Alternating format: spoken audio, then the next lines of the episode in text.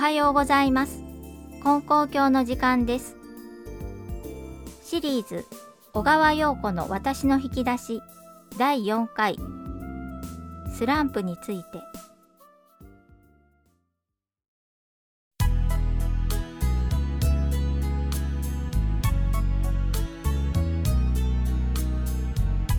皆様おはようございます。作家の小川陽子です。私の引き出しその2と題してお話ししてまいりましたこの番組。今日は第4回です。小説を書いていますとスランプはどうやって克服しますか？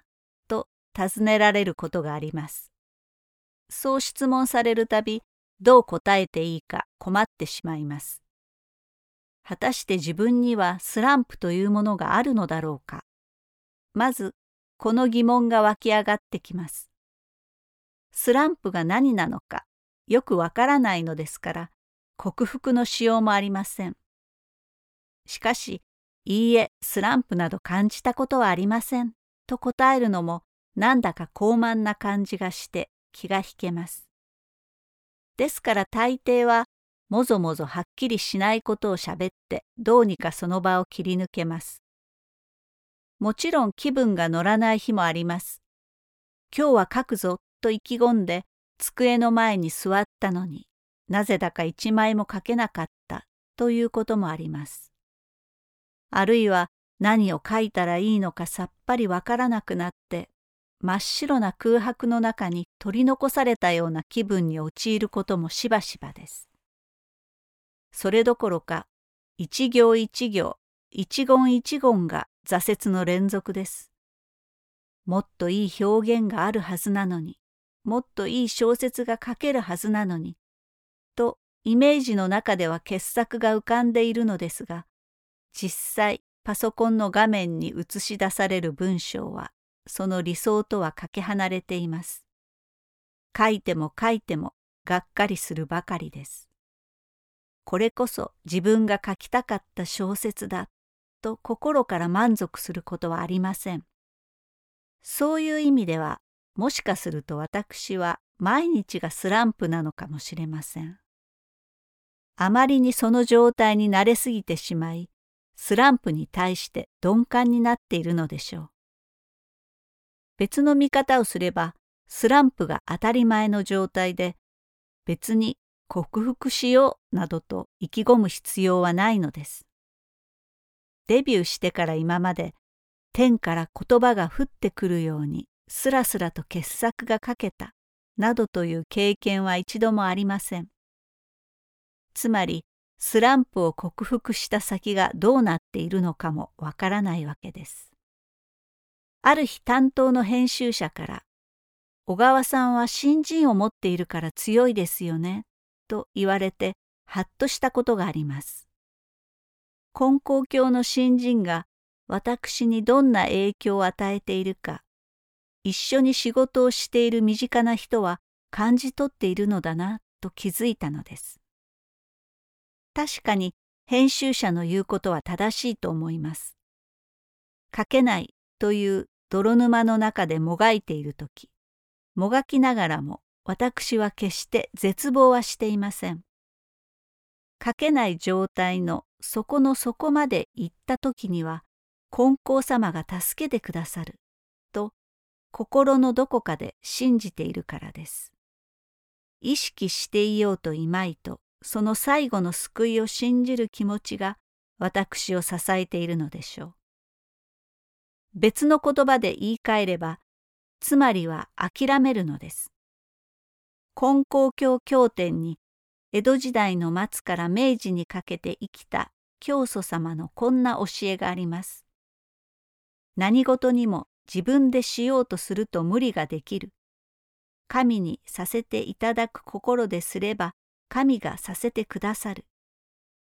あるいは金光大臣はどうにもならない時にはじっと寝入るような心持ちになるのである。あなた方もそういう心になるがよい。どうにもならないと思う時にでも、わめき回るようなことをするな。じっと眠たくなるような心持ちになれ。諦めた先が無ではなく、そこに神様がいてくださる。そう考えることのできる私は、やはり編集者が言う通り幸せ者なのでしょう。遠い時代の言葉が今の私に生きてつながっているのです。自分の書く小説などたかが知れている。もうここまで来たらあとは神様にお任せする。神様に書かせてもらう。それしかない。と思えた時、不思議にふっと新しい光が差すのを感じたりします。書くべき小説の世界が見えてくる。しかしそれを見ているのは自分の目ではなく自分以外の偉大な何者かである。そうしてようやく私は書き始めることができるのです。私はじっと眠たくなるような心持ちになれという言葉が好きです。一生懸命考えろ、努力しろというのではなく、眠たくなるような心持ちになれ。とても深い優しさを含みながら難しい言葉です。小説を書いていて行き詰まると私はすぐに眠くなるのですがきっとそんな単純な話ではないでしょう。眠っているのと変わらない無の心にならなければ新しいものは生み出せないということなのかもしれません。まだまだ小説を書く厳しい修行の道のりは続きます。今日はここまでです。ではまた来週よろしくお願いいたします。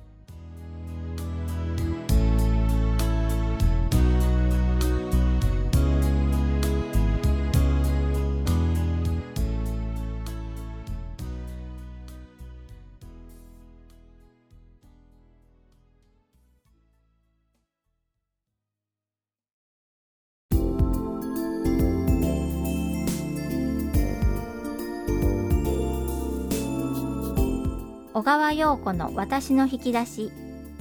今朝はその第4回でした。一生に一度の今に真心を込めて。金光教についてお知りになりたい方やお近くの教会をお探しの方ご意見ご感想は金光教のホームページからメールをいただくかまたは郵便番号719-0111岡山県金光町。金光教本部ラジオ係までお便りをお寄せください。今日も放送を聞いていただきましてありがとうございました。どうぞ良い一日となりますように。